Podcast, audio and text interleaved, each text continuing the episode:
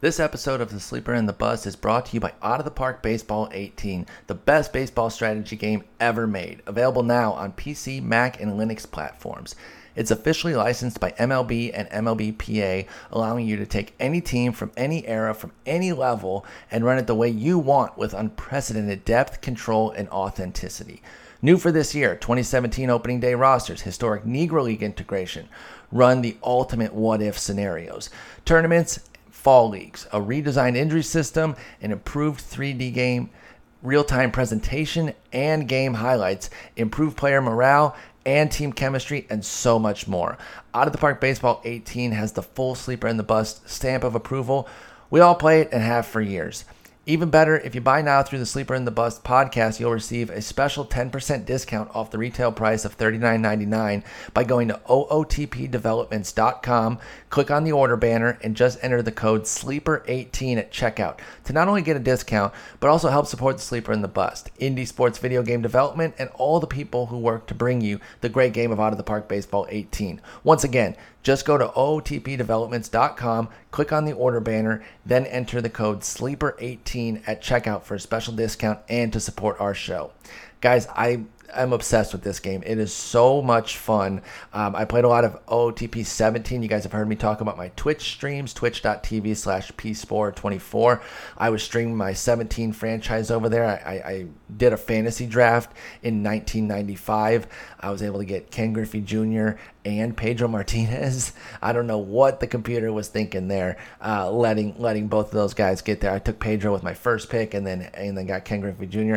I haven't started my new 18 one for. Um, for streams yet, but I'm going to, and I'm actually just gonna gonna start over. I, I, I won the World Series that first year with the with the 17 team, but I'm gonna start a new one. We'll do the draft at some point soon, so stay tuned for that. But out of the park is, is just so much fun. You've heard me talk about uh, other baseball video games I like. It, they're they're two different experiences. This is the sim in depth management sort of deal, and then the other game is, is playing. So I absolutely love this game. One last time, ootpdevelopments.com. Sleeper18 is, is your discount code. Uh, that lets them know that we, that we sent you there, and they give you a little bit of uh, a little bit off the top as well. If you do play the game, let me know. Let me know what you're doing with it. Let me know what uh, what team you're going with, whether you're starting historically or going from now. Uh, if you do the fantasy draft, hit me up on Twitter at Sporer. I love kind of seeing how people go because it, it doesn't just play out 100% to, to history. Things can can change and you can have guys, you know, you can have a failed prospect that actually pans out for you. So I, I love seeing that stuff. Definitely hit me up there. Um, and, and, and thanks for supporting the show by, by going to ootpdevelopments.com.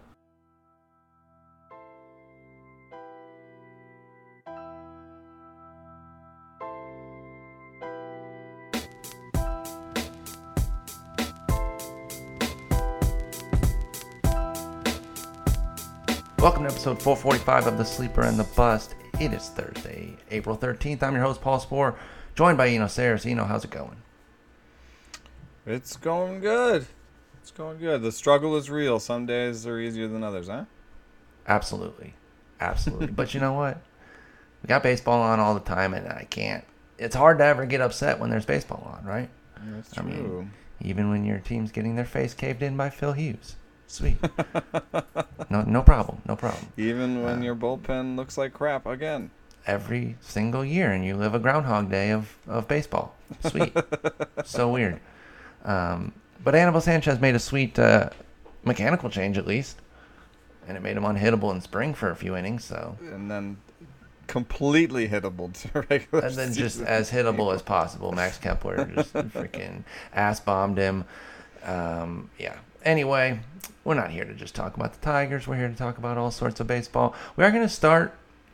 Question of the day for you, leading off here.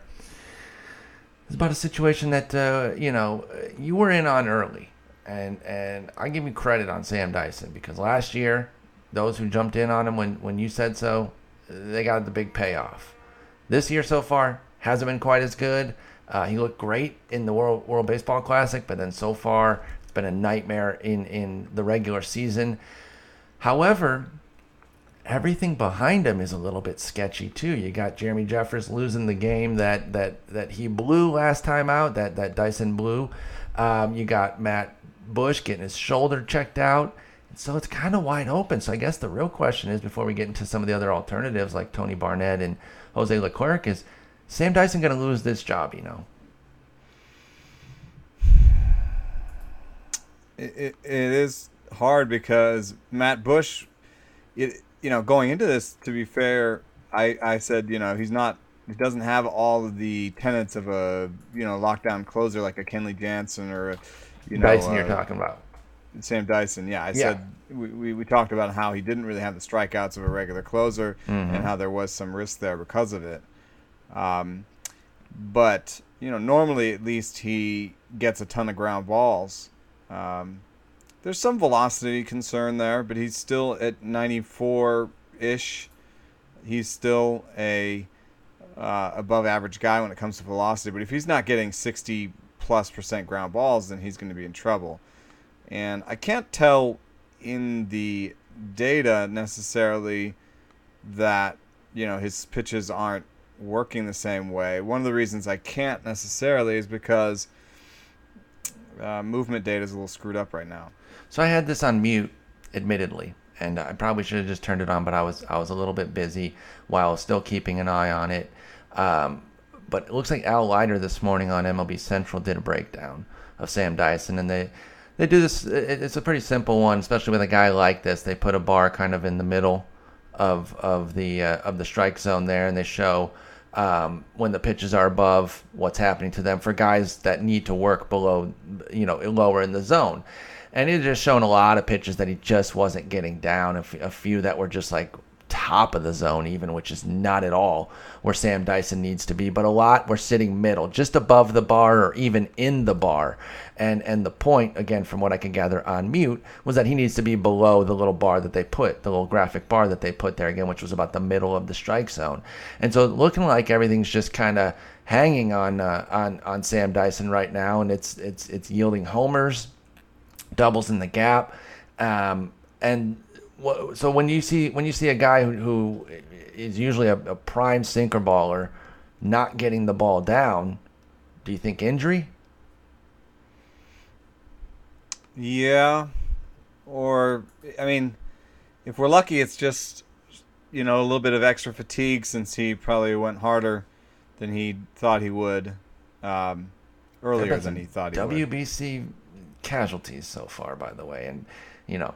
The WBC was awesome, but I don't know if the teams are liking it. You got Seth Lugo, uh, going to be probably out for the season here. You got Dyson struggling. I think there's a couple others, but I can't remember. So I got two examples. That's not great, but uh, you know these are higher profile examples, and you can see how it could go sideways. You know the guys are are amping it up, particularly on the pitching side.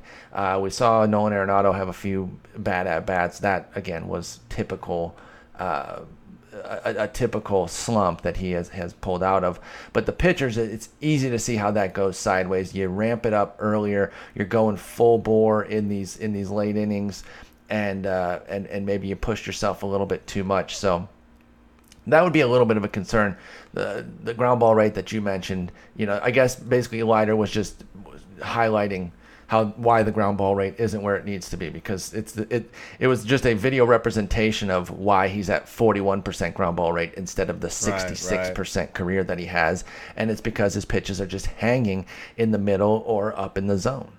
Yeah, I- mean, you can see that from the home runs he's given up, from the, the walks he's given up. I mean, this could be the end, but you know, to focus on what's behind him, it, it, it, it's all screwed up there too. Because Matt Bush is not even pitching right now because he's got an AC problem. He got Yep. some sort of injection. He would have been my pick, and I and I thought he was a decent pick, and I think he still is in terms of you know the strikeouts are there, the velocity is there. if he's, healthy not- for sure. if he's healthy, he's he's the guy.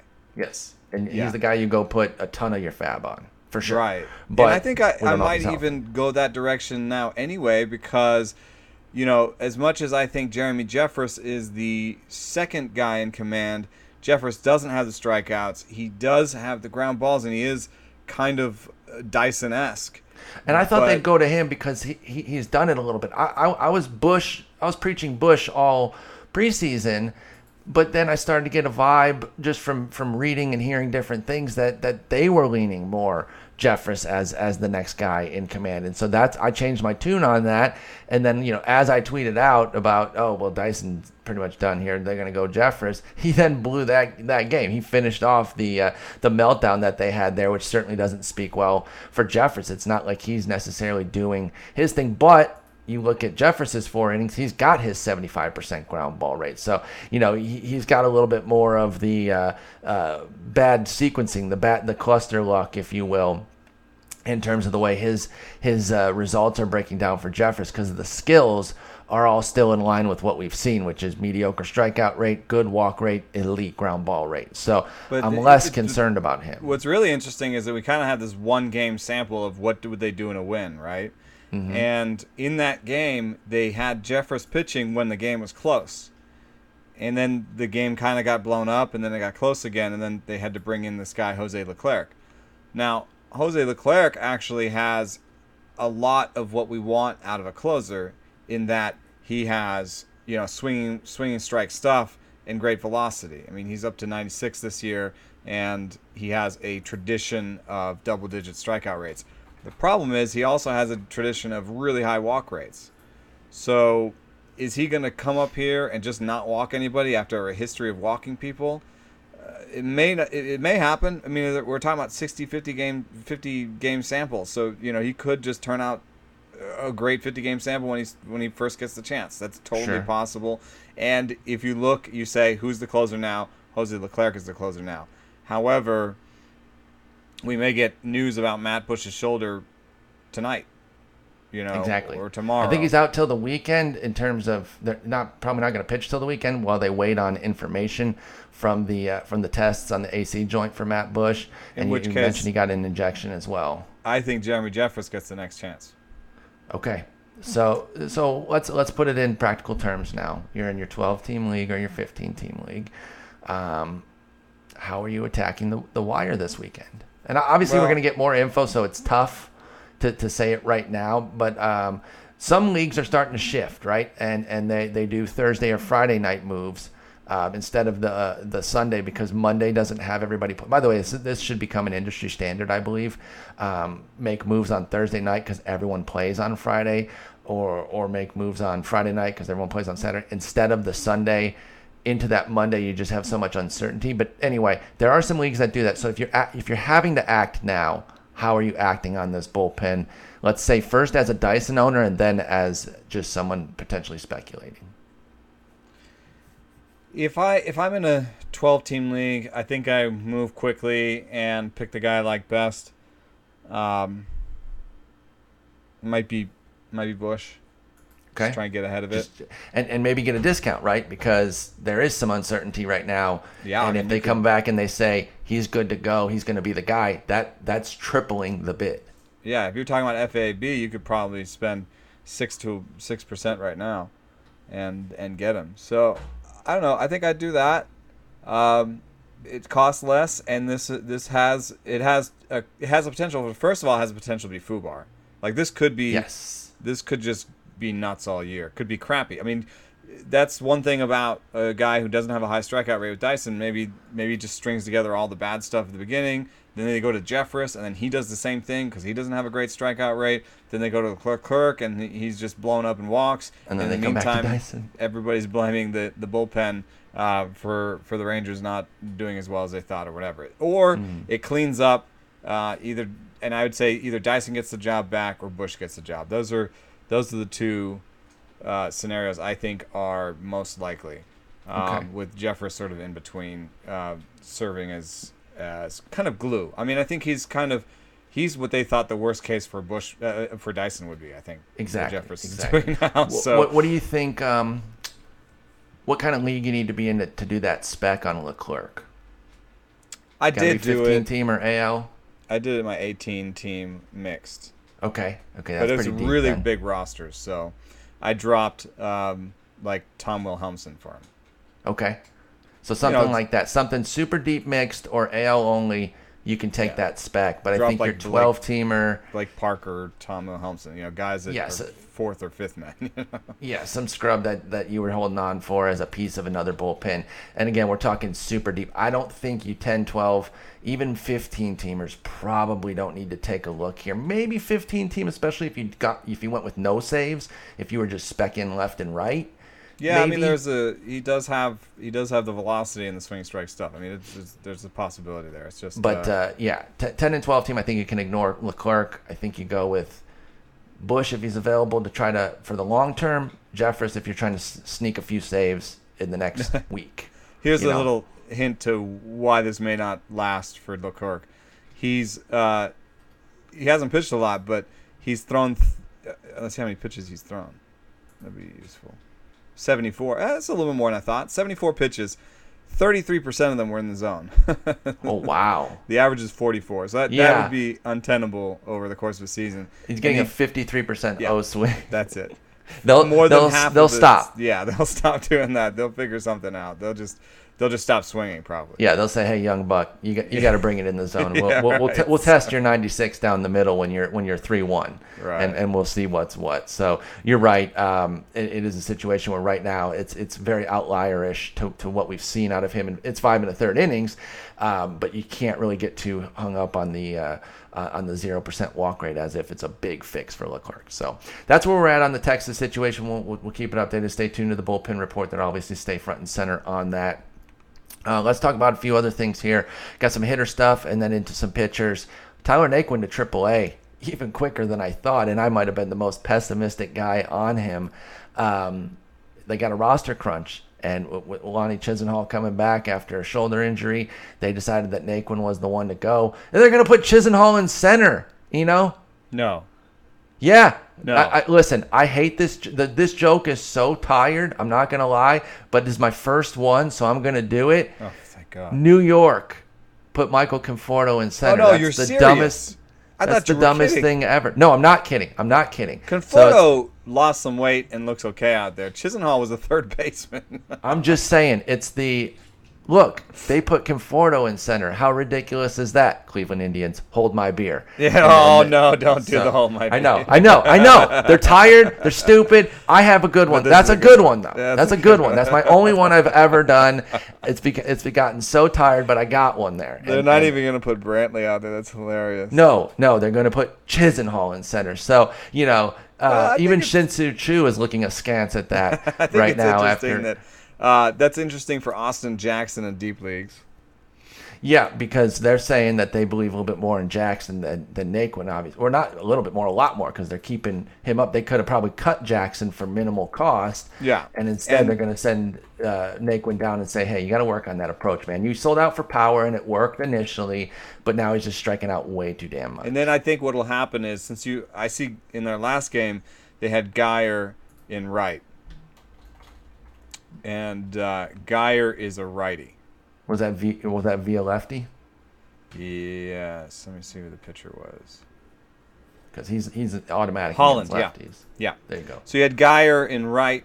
I think it- it'll be really interesting to see in the next game. I think that they like Chisenhall enough as a bat. I mean, that's what they're saying if they're going to talk Definitely. center, center. So I think what will happen most likely is against righties.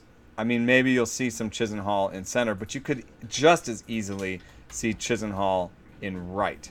Isn't Almonte a better idea in center? Like, Right. He's actually played it. Yeah, I saw him really biff a. a, He's not great. He's but he's great. played center. I think it's more likely. So Almonte is a is a uh, switch hitter, and um, and Jackson's a righty. Yes. So I think it's more more likely that you see something that is a little bit more traditional, like um, kind of a, a Guyer Chisenhall uh, corner Platoon? outfield and an Almonte Jackson center, um, where the guy who doesn't start, uh, but is dif- like maybe they even start Chisenhall. Like okay, so Guyer, oh, who's who's the worst hitter? Uh, maybe Um, Jackson. Jackson right now, yeah. Yeah, so Guyer's a better hitter than Jackson. Even Um, against righties, I'd say. Maybe even against righties. So maybe in that situation, you start Chisenhall in center, you start Geyer in right, uh, because Almonte is kind of blah on all levels. Almonte becomes kind of like the fifth outfielder, the guy who like you kind of keep in reserve just in case. And you start Chisenhall in center against against righties, Guyer in right, and then as soon as you get a lead, you either move Chisenhall to right and take Guyer out, or you leave Guyer in, take Chisenhall out of the game, put Jackson in as a defensive replacement, and then Almonte is your guy on the bench in case the game goes long or something. Yeah, I would say depending on how large that lead is, something like a three-run lead, which is good, not great. You could probably keep Chiz in. If you're up in the in the six plus, if you're blowing them out, you just go with the straight defense and don't let it get out of hand. Yeah, yeah, I think you could see something like that. So I think yeah, he'll get some playing time in center, but I don't think uh, I think this is the best the best news for Jackson. I think Jackson's going to get more playing time. I think And they must have seen enough only from his play. defense and and just figure, you know, he's going to bat. He bat. He batted ninth. He batted behind Roberto Perez. So Yeah, uh, Austin Jackson is a strict uh, AL only play at this point. Chisenhall, deep mixer. I think you can still put that bat out there. And and you know what? Oh, this you- does help if you are in like a 15 team mixer that that requires left, right, and center. But That, and like- another one, it might help Yandy Diaz That's true. That's true. because and when Kipnis comes back, Jose Ramirez could either go into left, which the Guyer, uh, the Guyer Chiz, that's not exactly great, or they start ch- trying you know, Jose Ramirez in center, which I don't know if they've ever tried that. Maybe he's not poss- not able to do that, but I don't know why they're he putting wouldn't be able- Chisenhall out there. There's you can't You'd rather tell me put that Jose, Ramirez, in Ramirez center can't than do it. Lonnie Chisenhall, right? Yes, that's what I'm saying. You Jose can't Ramirez tell has me that played they the can't at outfield. least try it. He's he he runs better. He's more athletic. Yeah, I think I think you could see something where Jose Ramirez is in center, Yandy Diaz stays on the team, and Jose Ramirez is like suddenly their full time center fielder would be the weirdest thing. That'd but, be interesting. Yeah, it's but it could it could help the Diaz. the- And Yandy Diaz has not been amazing, and so I'm not saying 12 teamers should go get him. Um, but with the whiff rate that he has, the strikeout rate could come down. Um, he could end up being, you know, like a 275 hitter without much pop. Um, that's not very And if- exciting, but But once that lineup gets humming, there could be some runs and RBIs Yeah, to just kind of go around from playing every day. But I don't So think any an of this is, him. is really great news for 12 teamers on any level. Uh, Not a lot of mixed league viability here. That was that was a pretty big AL only segment there. But uh, this is mixed league. This is every league. This is Nomar Oh, Mazara. Popped his third homer today. Dude, I love this guy too. I'm, I'm a Uh, million percent with you on this. Yeah. Uh, he's so good. I was I was I was surprised that more people weren't impressed with what he did last year. Although it just seems that if you don't, you know, set the league absolutely ablaze, then uh, the, everyone's not impressed. The, the the fantasy baseball community is not that impressed if you don't go Kris Bryant. Me, I see a 21 year old hang around, for, Oh. you know, for 568 plate appearances and be just under average. Mm-hmm. Um, with flashes of brilliance, with t- popping 20 homers and a 266, and again, kind of evolve his game um, and and have those stretches where you're like, damn, this guy gets it. I was super impressed, and so I was I wanted shares of, of Nomar Mazara, and I got them, and I'm very excited.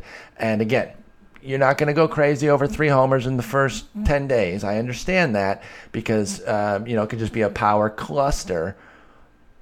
But we could see that the reason you invest in a guy like this is not because you expect the major jump, the, the, the, the superstar level jump, but because it's there. And if it doesn't come, it's probably a small jump, right? He might go from 93 WRC plus to like 105. And you're not hurt by that where you drafted Nomar Mazara, but he could go to 125 or 135, right? Like there's there's that explosion potential. Where are you on Nomar Mazara right now after a, a, a fast start? Yeah, I think it's not it's not like a, a comp in terms of what he necessarily looks like, but the, the the name that comes to mind for me is Juan Gonzalez, and you know that's for me is like peak. But we're Yeah. talking about a 21 year old, so he has like 22, four. but- but yeah, same. 22. Yeah. He has four more years before he's at his peak. So Exactly. sometime in the next four years, I could see him hitting like 320 with 30 homers and 100 RBI. Yep. You know, It, I- it's, I- that kind, it's that kind of profile. And again, you bet on it because it could come quicker than the two or three, four years that Right. we're, that we're talking about. But you pay for, you know, 280, 25, which is that's what I paid for this year. As I thought Yep. he could hit 25 homers, 280. That's just a little jump up from 266, 20 homers last year. He impressed me enough. Also, he's a guy who has a two strike approach. There are not a lot of guys who have that. You know, he told me that especially he at that age. Yeah, exactly. At that age too. I mean, he could have come up and said, "I'm in Texas. I'm finally in the big leagues. I'm going to try." I mean, like look look to their second baseman for another Oh, way man. to approach uh, entering the league in a young way. He's so making me look foolish though. O- Odor just crushing bombs and like, what's OBP? I don't care. I Yeah, don't need to get right, on base if I'm just gonna touch home. Mazar's a little bit more like he'll he he sprays the ball um, with with two strikes. He tries to put it in play. That's going to be really good for his batting average eventually. That's why I'm way more willing to you know predict a good batting average for him than Odor. So, you know, it's not necessarily the OBP itself. It's more like how the OBP was constructed, how the how the player was constructed. So. Yeah, I, I, I like all parts of this. I also the the number one thing to take away from this, not so much the power, is that he shaved away that ground ball per fly ball rate. That becomes more meaningful quicker. So we're talking about um, you know fewer ground balls, you know more fly balls turning into uh, into good stuff. So and I, and I've been watching a handful of the games, um, you know, on, on, on Fox Sports Southwest, and impressed with his approach against lefties. Now he's only two for seven or six or something like that, but does not look lost up there. And I, I, I've been impressed with that early on from Nomar Mazara as well. That I think it's going to be a situation. You talk about the batting average upside when when a lefty can hit lefties and starts to show a plan against them, that's how you get that that big gaudy batting average from the left side because you're not susceptible to those uh, left-handed starters or or power Yeah. relievers. You It's can part do of some why- things against them. it's part of why we've liked Michael Conforto. We've talked about Yes. how Michael Conforto has an all fields approach. He has power to all fields. We it's not like Miguel Sano, but it, it's good also that it's not like Miguel Sano, right? It's Yeah. it's more uh two like I kind of like that 280 25. It's it's a it's kind of a lost art where you can hit for batting average and show power I completely agree. and oftentimes be a better hitter, more well-rounded hitter. You know, but uh, but in fantasy that doesn't seem as as sexy to some people. But if that turns into 330, then all of a sudden it's super sexy. So, and I think there's much more likely that like you know a Conforto or Mazara turns into a 300 hitter with with 30 homers, then Sano all of a sudden turns into like a 280 hitter with his with his 40 homers. You know. I, fu- I fully agree. I'll, I'll take the 250 40 from Sano, but I do like those those more well-rounded batters that you're talking about, and Conforto and Mazara certainly fit the bill. I want to shift over to uh, Eduardo Nunez. He's got five stolen bases already. He leads baseball. And I'm just curious if, if the community kind of slept on him a little bit. Uh, He wasn't getting any burn, any real talk out there in San Francisco. Um, you know, he fell back a little bit with San Francisco after a blazing hot start in, in Minnesota. That's not terribly surprising. But, you know, shortstop eligible, shortstop third base, so fills two nice positions. You know, we, we acknowledge the added depth at both positions, but it's not like you still don't want quality guys there. And sure, might not pop 16 homers again, especially in that ballpark. Might only be like eight or nine. But if it's with 40 plus stolen bases again on a, on a quality team uh, where the runs and RBIs could be there, especially the runs, isn't that worthwhile? Like I, I don't know. I think I think I, I feel a little bit of remorse on Eduardo Nunez, particularly in an NL only auction where I where I kind of made a commitment where I was like, I'm gonna go ahead and I'm gonna I'm gonna roster him in this league. I'm, I'm interested, and then I, I punked out and I didn't go forward. And he's just he's off to a great start, so it's having me have the buyer's remorse even more right now. But what do you think of Eduardo Nunez? Uh, he's running wild again. Yeah, it sort of came out of nowhere. I mean, he was a part-time player, and that's always the hardest uh, to to use to to really evaluate a player because first of all, they're put often into good situations. So if they're a platoon, if they're sort of have platoon problems, they're often put into the platoon situation that helps them, right? So that's a good thing. The bad thing is they don't get to play every day, so they don't get to set up that rhythm. They don't get to see that all the pitchers. They don't get to develop a sense of what pitchers are trying to do them. So there's definitely we know that's discussed as the pinch hitter penalty that makes you 10% worse when you're coming off the bench. So there's all these sort of forces pushing you in different directions, makes it hard to evaluate them. The Giants, for what it's worth, I think even as much as the Twins, um, give them credit for seeing a guy who can make contact, has a lot of speed, and has worked with Luis Mercedes, the guy who works with Robinson Cano, um, uh, Miguel uh, Miguel Cabrera. Maybe you've heard of him.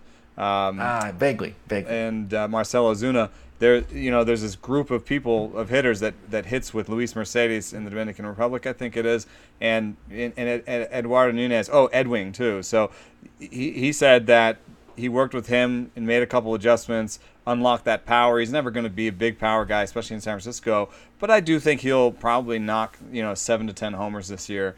And as far as the speed, he looks like he is going for it. I don't know if like like this is a contract year thing or something. He's close to his contract, you know, his free agency. When he was and 40 for 50 last year, too, 80%. That's a great number. And just watching, I see a lot of them because you know the, the family puts the Giants on, uh, and mm-hmm. I go to Giants games. I think in yesterday's game or the game I went to on Tuesday, between no, the game. I forget which game it was. I've I know in the last three days I've seen three infield hits from him. I think in one game he had three infield hits. I believe it. You know, it. and there he's... were little squibbers and and dinks and dunks, and he's going to make the most out of those. And then the other day in the ninth inning, they're down by a run or two runs. They're down by two runs. They need to to score, and he's on first base with an out. They all know he's trying to steal the base. Everybody like in the park Roberts knows he wants base. to steal that base, and he steals it anyway. So I think um, it's not necessarily Bill, Billy Hamilton's speed, but if you look up and down his history, you have to go all the way back to 2008 in high A ball to, to see a year where he didn't have a good success rate. And uh, and then you have the volume last year. I think he's going to steal 30 again. I think he's going to yeah. do something that, even if he slumps for a while, is at least going to look like 280 uh, 10-30, and and they can move him around too. You know, you can play third 40 short. homers plus steals. That's that's a good number. He's not gonna play a lot of short with, with Brandon Crawford, of course, but uh, he can give I, him an off day. He can play thirty. He can play. No, left. he's gonna play a decent amount of short because uh, they put him in short the other day because he's he's a right hander, uh, and they often sit Crawford against lefties. So he's going to get enough short. If he doesn't have it yet, he'll have he'll have short for he has short. He's got it. Yeah, he's yeah. 51 and then 33. He might get outfield eligibility is what I'm that's calling for. What I was thinking. They've got Jae-gyun Hwang in in the in the minor leagues, the Korean player who's a right-hander, so he could come up and uh, and play at third base some.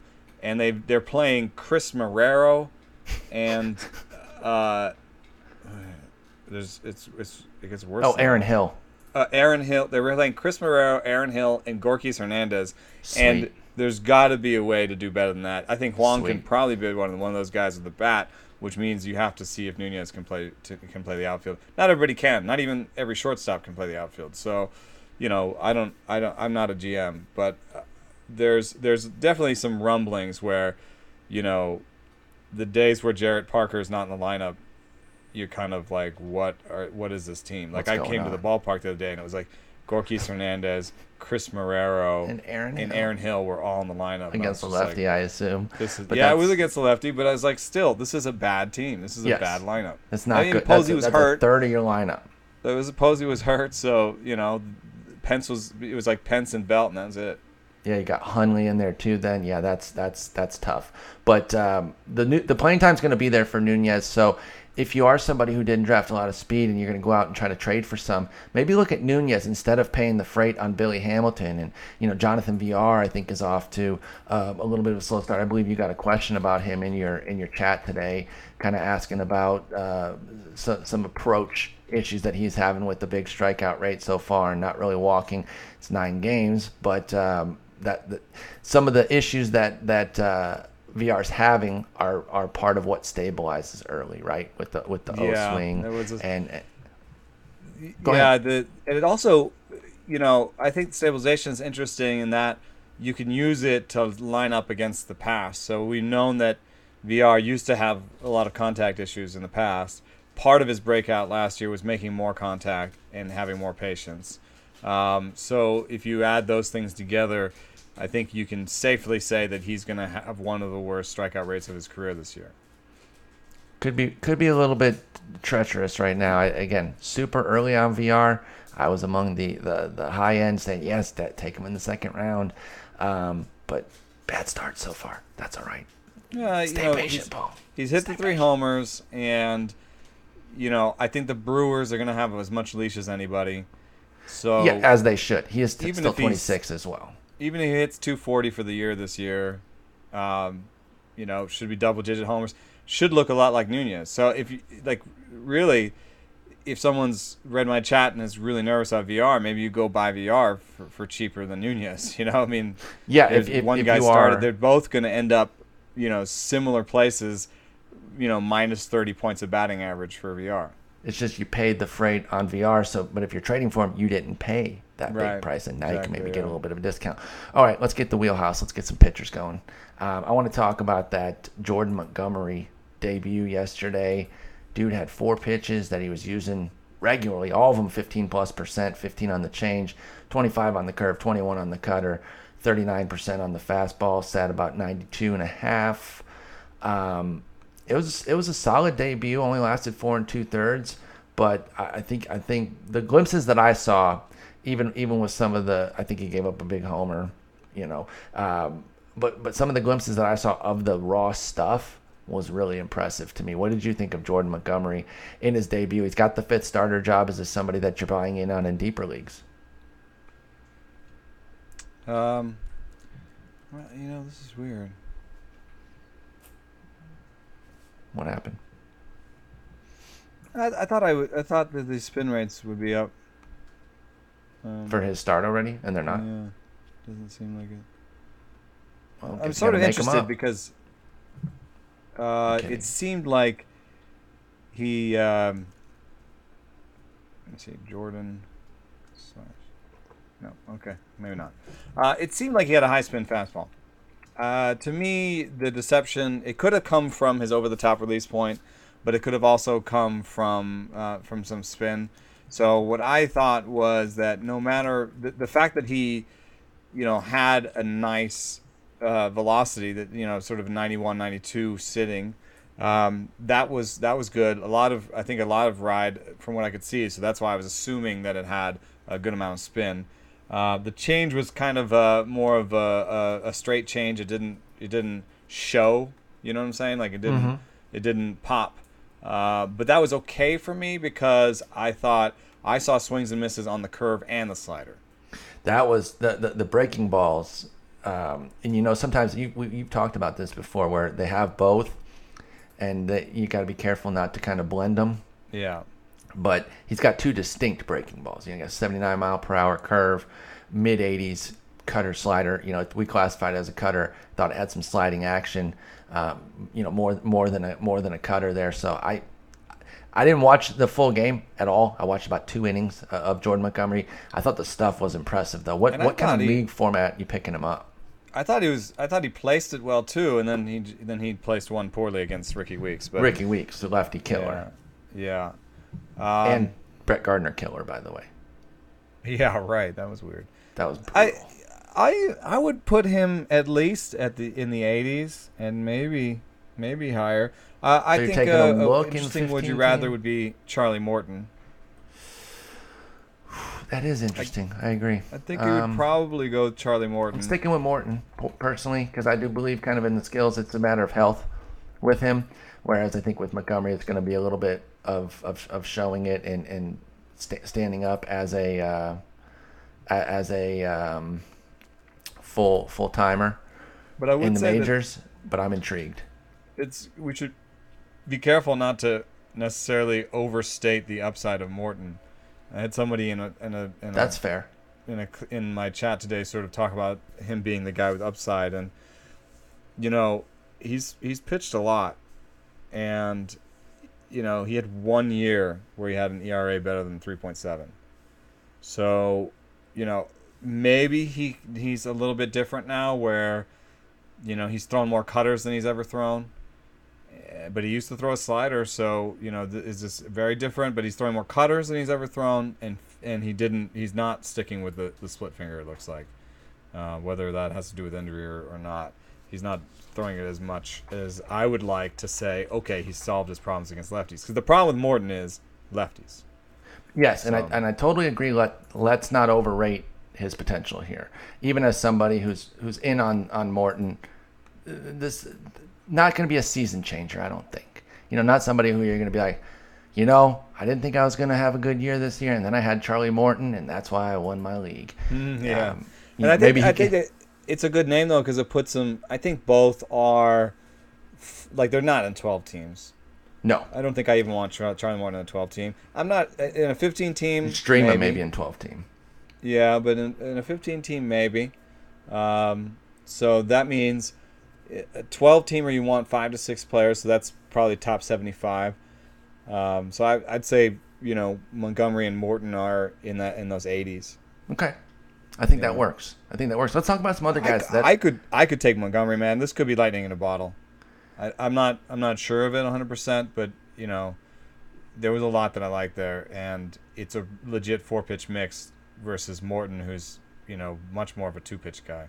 I think if we pulled people, we would get pretty split decision on, on Montgomery yeah. versus Morton. And there's going to be people who want to Montgomery just bet on the upside, uh, and there's going to be others that that you know are going to are going to think that it's a little bit more stable with Morton. I don't think it's really stable though. Again, as much as I like him, it's a major gamble. The dude doesn't stay healthy at all. Yeah, that too. And I know yeah. that the popped groin is not necessarily his fault or like an arm injury that's chronic or anything, but like the dude has not been able to stay healthy. He's 33 years old. Montgomery, Maybe Montgomery is the, the way to go. Montgomery yeah. might have the innings.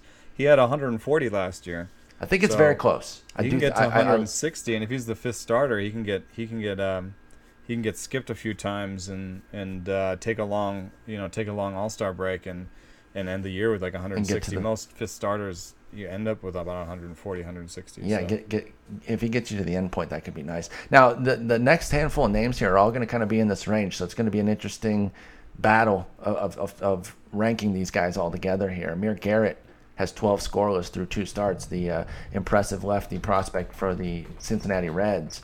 How are you feeling about him after a couple starts? This is not what I expected. Because where's the velocity? Yeah, exactly. what I thought he had velocity. I thought he had major velocity, like 95. And hey, it might be wild, but we're gonna get like hella Ks. And no, he was like a finesse lefty all of a sudden. Yes, yes. what? I was mm. like, what is happening here? The ch- the changeup looks good. I believe in that changeup. I just don't. He got no. He got like one whiff on his fastball. So that was supposed to be the ticket, the meal ticket. It's so so weird to me. I don't know. I don't know if he dialed it back for command reasons. This whole Reds thing is so fraudulent, by the way. I mean, c- come on, y'all, chill. Like, no, just no. I'm saying no. it's too no. early. It's too it, early. It, this happens every year with a team that every projection system and every person, mm-hmm. every fan knows is going to be bad. They get off to a good start, and people start saying, "Hey, what about it? You know, I mean, uh, shut Padres. up." No. Look at the no. Padres. They got exactly. three young hitters. Oh, oh, maybe, maybe, maybe. Jerry Wheeler, saw him on Coors Field. I don't know. I don't know. you know, uh, Joey Votto only hit 637 OPS, and they're doing this without Votto. Wait till he kicks in. Boom, boom. All of a sudden, you're talking 95 wins, possibly. Yeah, wait till Shut the up. four walks, four walks per game start kicking in for Garrett. I, exactly, and and you know, I like what they're doing in the bullpen. You know, they've got a couple potential like super relievers with Michael Lorenzen and uh, and and maybe one of Cody Reed and or Robert Robert Stephenson. So they might not need a lot out of their starters. And we talked about Brandon Finnegan. Like I could see some nice things to where they're going to have some some runs here that are going to be all right. Different different uh, ten to fifteen game sets where they're not going to be embarrassing. This is one such set. Every team wins like 65 games in a given season on you know on average. So even the bad teams. So this is just one of their good runs. I just I'm not seeing anything.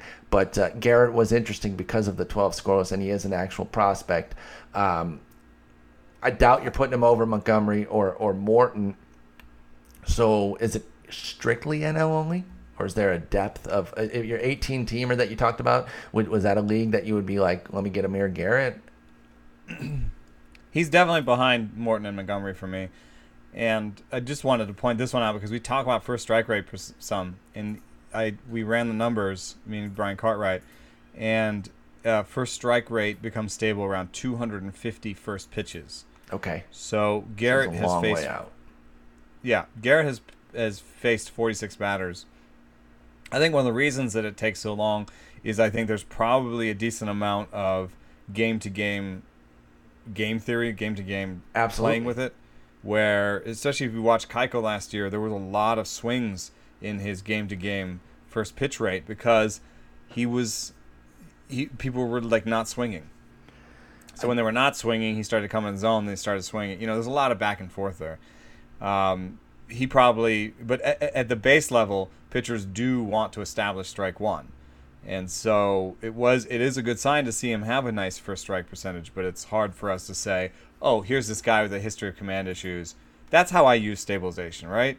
Is if mm-hmm. it, if it lines up, if it doesn't line up with the past, I want it to be beyond stabilization. I want it to be, you know what I mean? But if it Yeah. lines up with the past somehow, then I can say, all right, you know. So in this Without case, a drastic change, the you know the stabilization point again, it only means that what you saw has some viability to it anyway. It also doesn't mean that going forward, Yeah. that's who he is either. So that's another kind of thing that you have to remember. Once we do start to hit some of these stabilization points, it just means that what we just saw looks pretty good, has some viability, and you can maybe start to see it going forward if they continue to do X, Y, and Z. Right, and it's I mean the the literal math definition of it is that what they've done in the past is more meaningful for their future than the league average. Okay. So basically, it means it's meaningful. So Whereas it's like over like a 50% viability. Exactly, yeah. That describes more than 50% of what's coming in the future. So in this case, we'd look at his first strike rate and just, it would describe almost nothing of his future, and either league average or uh, his baseline created by the minor league stats would describe a lot more. So That's Amir Garrett, 12 yeah, more, scoreless. more more walks coming. The the fastball velocity is is is not great. He's pitched 12 innings. Fastball velocity becomes meaningful super fast. I'm not sure why we didn't hear about more about this fastball velocity. I want to kind of you know delve into that history at the same time.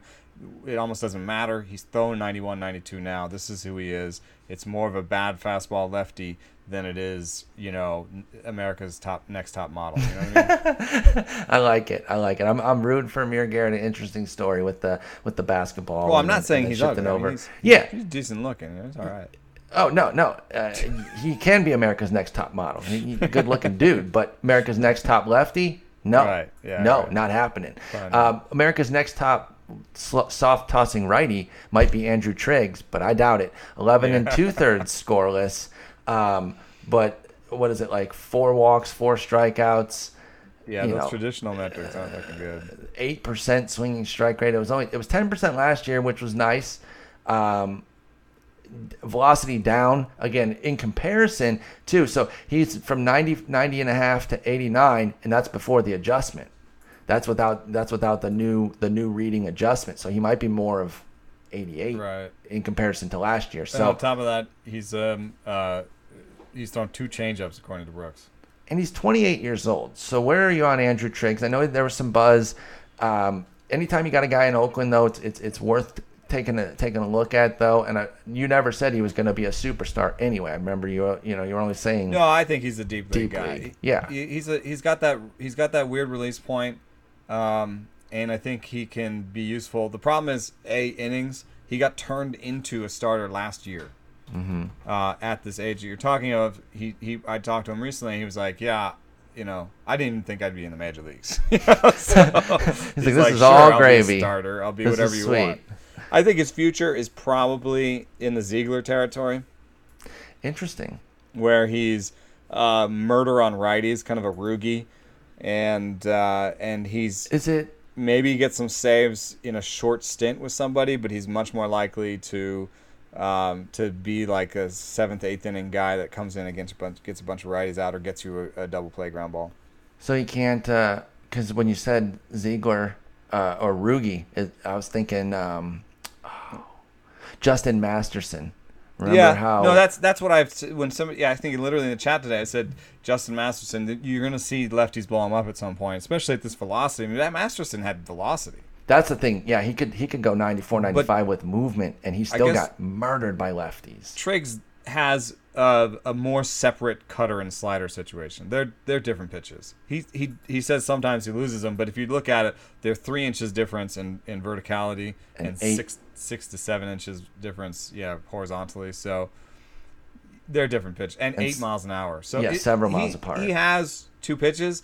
It's just there are not a lot of examples of sinker cutter slider guys. We, we wanted Shane Greene to do that and Don't even get me started. he lost it. Jake Peavy used like Jake Peavy like uh mid range mid aged middle aged Jake Peavy, not super old or super young. Middle aged Jake Peavy didn't throw his changeup as much, and he would throw uh, sliders and cutters. Mm-hmm. So you know, first year uh, of of Giants. Um, actually, some that, that, some of that White Sox time. Yeah, yeah. Well, it didn't work out in the AL, but I think of that first year at the Giants. That's what I could think of as like a best case scenario for Triggs. Okay, Okay, so Yeah. yeah, I mean it's a Um, different arm slot. It's not the same pitcher, but you know something that's like usable and you get some innings out of him. But I would not trust him in 12 or 15. Uh, And and if I was looking for uh, lightning in a bottle, I'd rather have Garrett. I think. And of course, obviously Montgomery and Morton as well. Yeah, yeah. Okay. So I I put Triggs in the 90s. I think. teammate Kendall Graveman, though, we've been talking about him a bit uh, on the show. Talked about him with Jason um, as a potential hot pickup. Um, early in, or, or at some point in spring, you and I mentioned that, that he was changing his approach. He was going to go the, the, the super sinker route and just lean on it. Um, you know, It's nuts, man. If it's count, it was it's even higher than what we were saying. We were saying 80, 85. It's 90% and the but the velocity's up even And with the you- adjustment.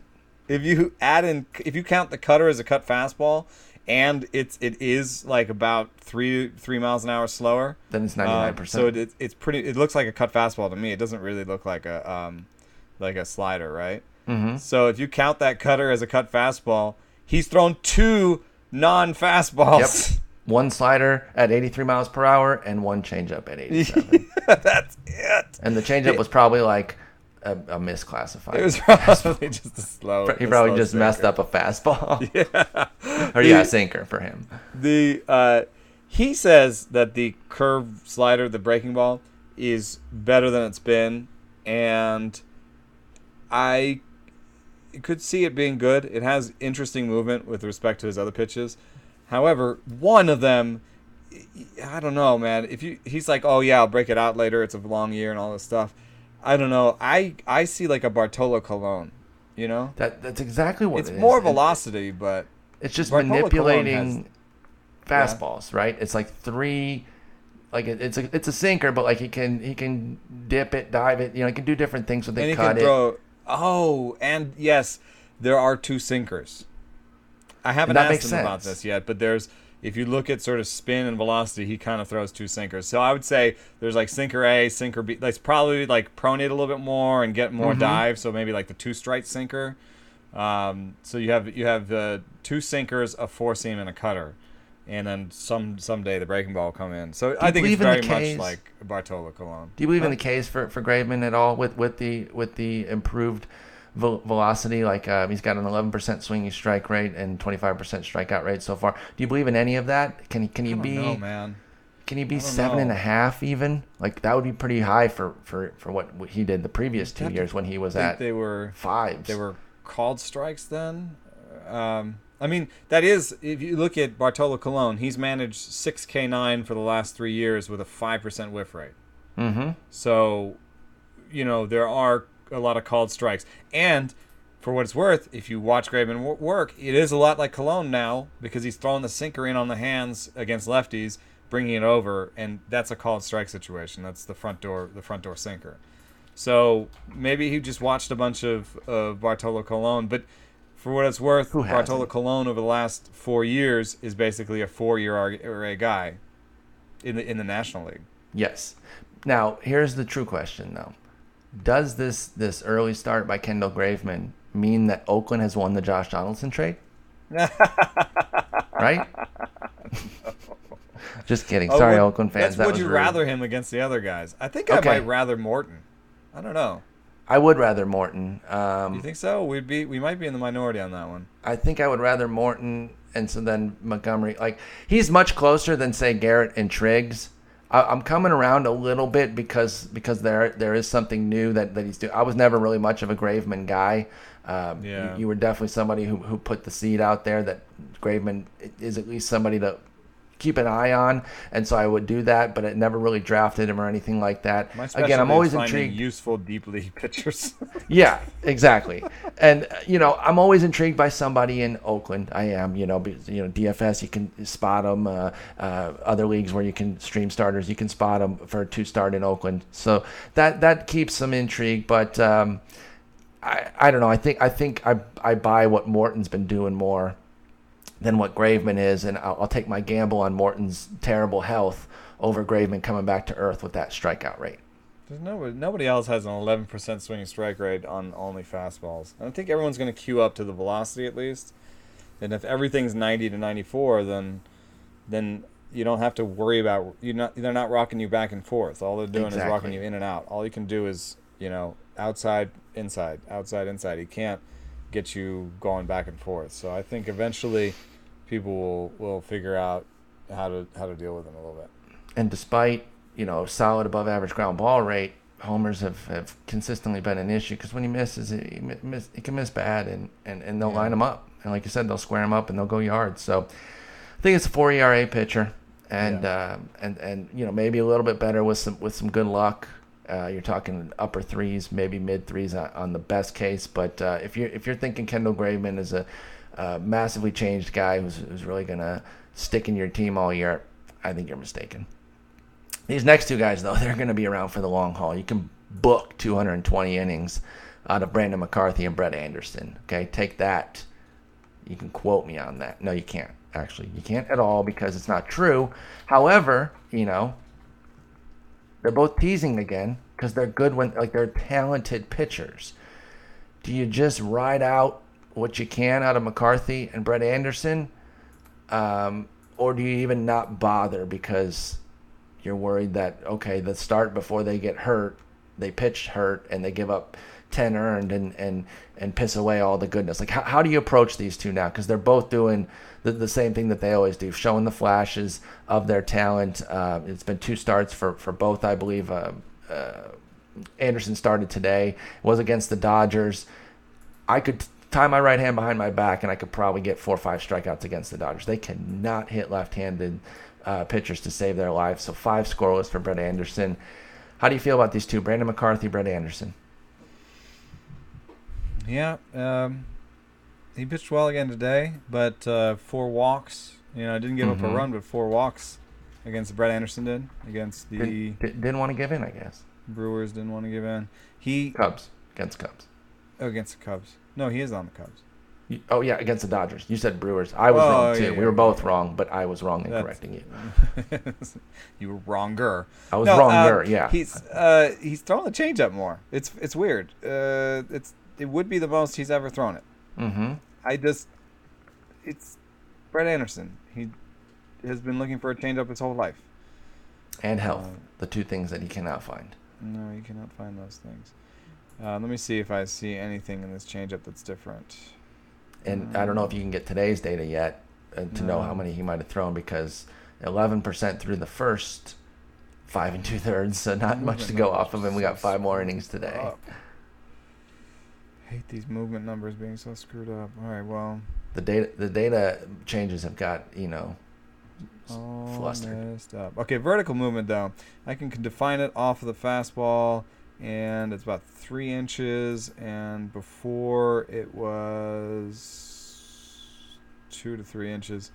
I don't know. It's possible he has a little bit more drop on the changeup. I don't think he's a different guy. I think, um, you know, I think that they slot in pretty well with all the pitchers we've talked about today. It's pretty weird. Yep. Um, yep. It's almost as if I did that on purpose. Yeah.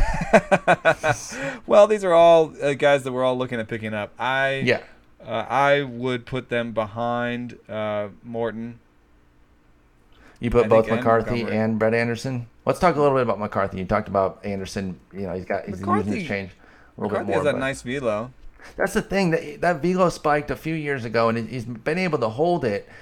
But uh, you know, after the big 200 inning season, 23, 40, uh, we got 12 so far this year. I mean, I just I don't want to get too excited, of course, because you know it's it's it's probably going to be gone. But uh, you know, it looks like he's throwing his cutter more this year than he did last year. I can't, it's hard to even go off of 15 and 16. Those are tiny samples. I don't know what to make of anything. I feel like they're just the same guys. And if you need a holdover, especially if you know it's like a short term holdover, like you know for sure that you, you know you're waiting on uh, Urias or Garrett Richards or you know Carlos Rodon to come back. Like I guess you don't know because those guys could still be hurt. But if, but if you're Right. just planning something short term, that's when you look at McCarthy and Anderson, even in maybe a shallower league like a like a 12 team mixed or a 15 team mixed. If there's nothing else Oh, that you you, know what like, they are?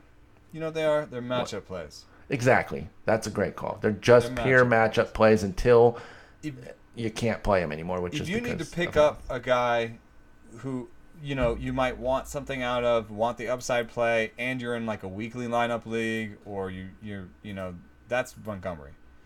If uh, you're somewhere in between, that's Morton. If you are in a daily lineup H to H, I don't think that McCarthy or Anderson need to stay on your roster.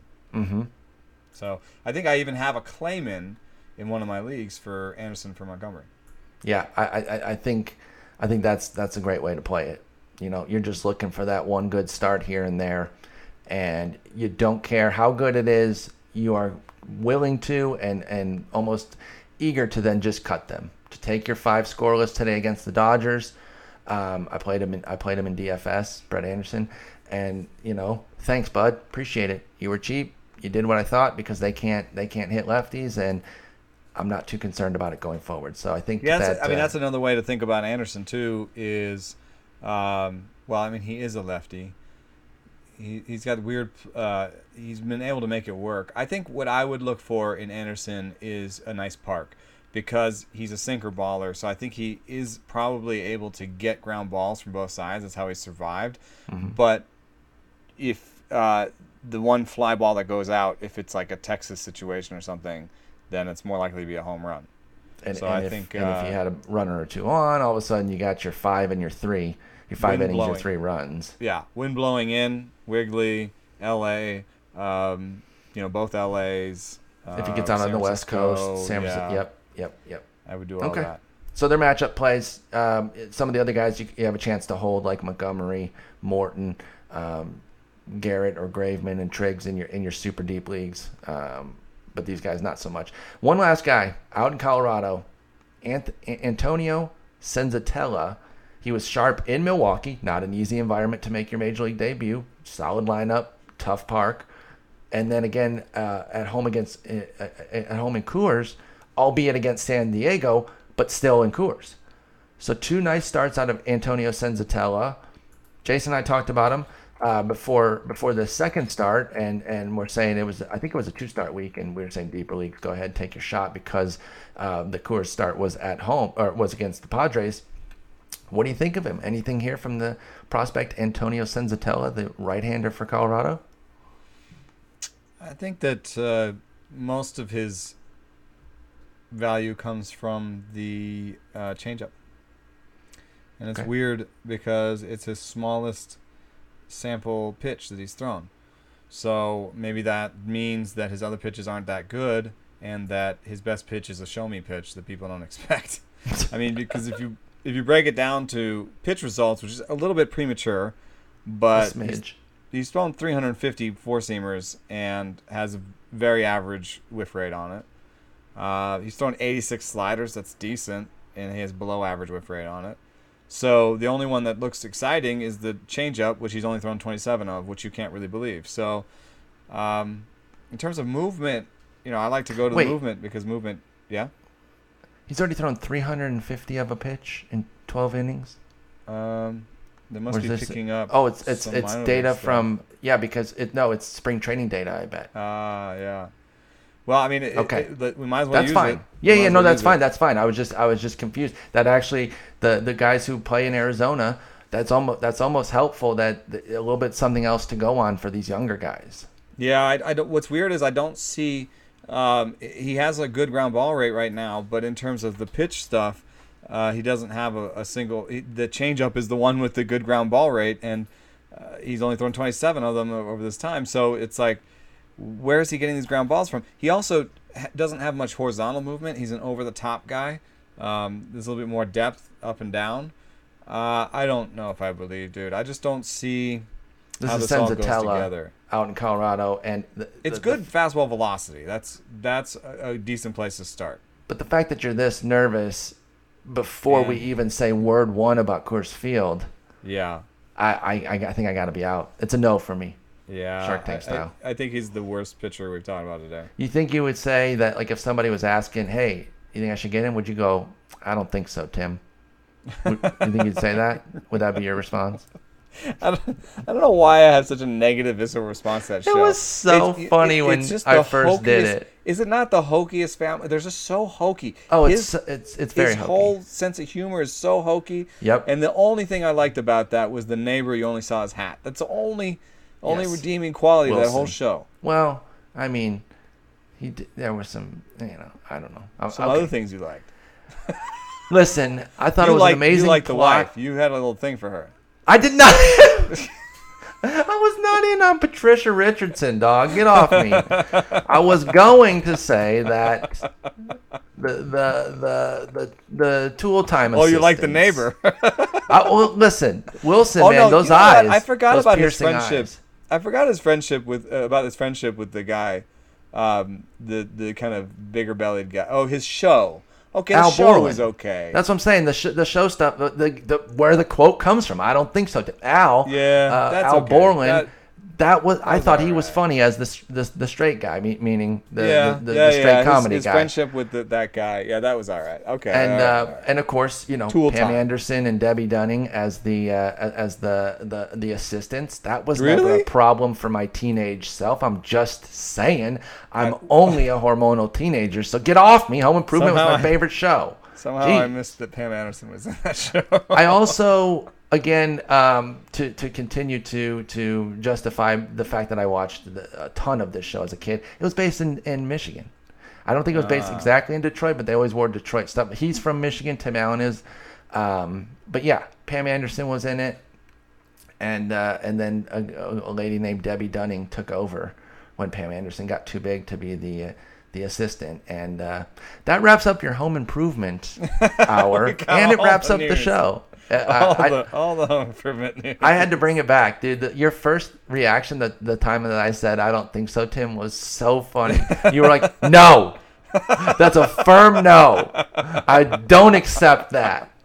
I loved No your reaction. No, there will be none of that, Paul. You stop that right now.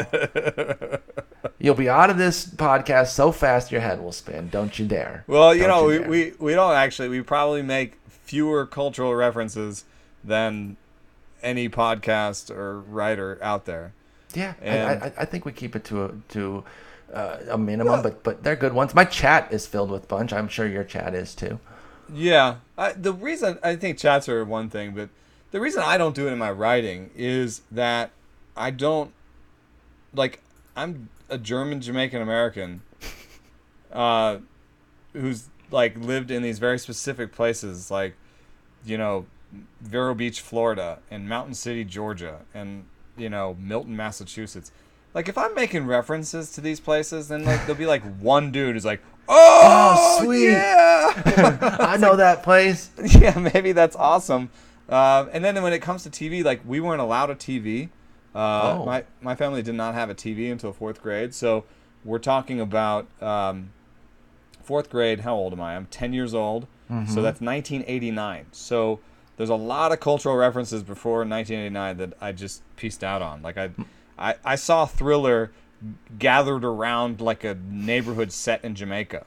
You know, Wow. um, where there was like one TV set and we were all watching the Thriller debut. So See, I, I know of a lot of stuff, but I didn't necessarily experience it. Like I know Star Wars references when I hear them, but I didn't watch Star Wars as a kid. I, I, and you saw- price yourself out of readers, really. You price yourself out of. That's the thing uh, too. If you if you go too like- hard with it, people are just gonna uh, turn Like, off. what that's you all you're doing. about? exactly, exactly. I'll make I'll make a reference every once in a while in my writing, but for the most part, um, it's strictly Yeah. home improvement references. And if- you know what? We should start a column called "I Don't Think So, Tim," and it's just guys that we're not so, gonna pick up.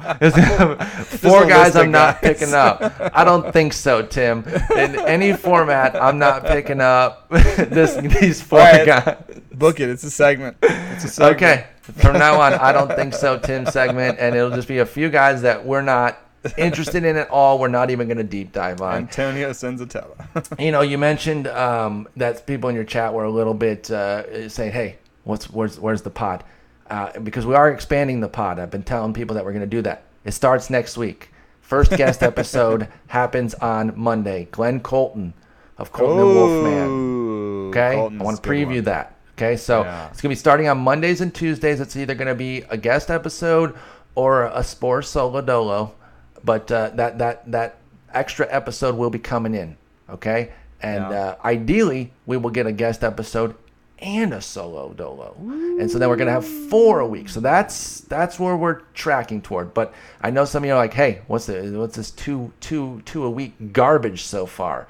I we're hearing We'll- you. we'll we're there, hearing we'll you. there. But we're getting there. First guest book. some stuff out. Several more feelers already out for future guests. It's all happening. And, And- just a little reference for your chat chatsters. Uh, I think Keke Bryan's going to be on the show soon. Oh, too, okay. Keiki. I'm just saying. dude. I'm just saying. I'm just he saying. is an 80 value in all tools. He is a five tool That's- 80s. It's just when when You just haven't heard about when is it all going to come to fruition? Exactly. Like once once it all comes together, you need him in every format. He will not be part of. I don't think so, Tim. Give me a piece know, of the Keiki shirts. I'm selling them. Uh, here's a. Uh, uh, I got to pimp one thing real quick. Do it. Uh, October is doing a uh, a dinner in San Francisco, and we're doing it Oh. at Fort Point, and we're going to have a six course taster meal from uh, two chefs, well renowned chefs, best chefs of New of New York for 2016 are coming to San Francisco doing six course taster. We're drinking Fort Point beers. We're in the Presidio. It's at uh, oct.co slash events. You can find the stuff there. Mm-hmm. You I Tampa Bay there. folks, uh, recent piece up on Tampa Bay's surging beer scene. So That's if you're out there in Tampa Bay, That's take a look. what's going on over there. And as always, thanks for listening.